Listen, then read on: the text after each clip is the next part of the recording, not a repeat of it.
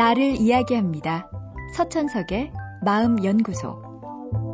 얼마 전 제 친구가 아내와 말다툼을 하고는 어떻게 해야 할지 모르겠다며 도움을 요청했습니다.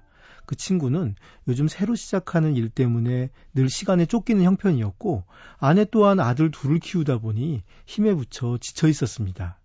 친구는 자기가 고생하는 게 가족 모두를 위한 일인데 이걸 알아주지 않는 부인이 섭섭하다고 했습니다. 전 친구에게 그저 아내의 이야기를 들어주라고 어떤 불만이든 다 말할 수 있게 들어만 주라고 조언했습니다. 다행스럽게도 조언은 효과적이었습니다. 친구의 아내는 자기의 어려움을 한 시간도 넘게 털어놓았는데 그 과정에서 스스로 마음을 수습할 수 있었습니다.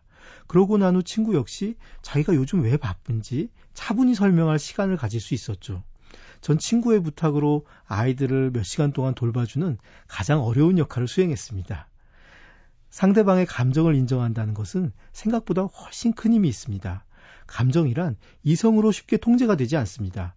야생마를 길들일 때 조련사는 야생마가 충분히 날뛸 수 있는 기회를 줍니다. 다만 안전한 공간에서 날뛸 수 있도록 만들어주죠.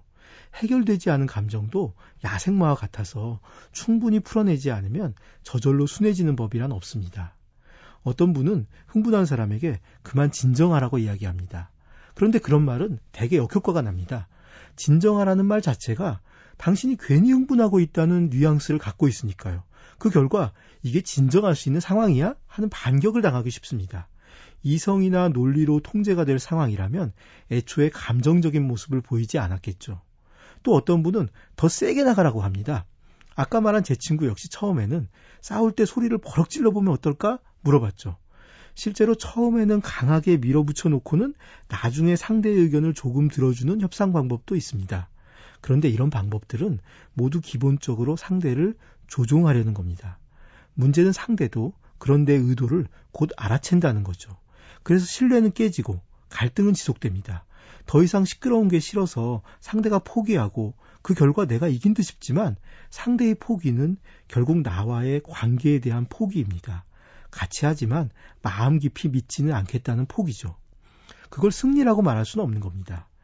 상대가 흥분해 있을 때 그저 들어주고 상대의 감정을 이해하려고 해보십시오. 그렇다고 요구를 다 들어주라는 건 아닙니다. 감정을 들어주는 것만으로도 마음이 변하는 게 사람입니다.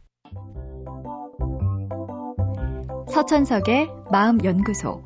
지금까지 정신건강의학과 전문의 서천석이었습니다.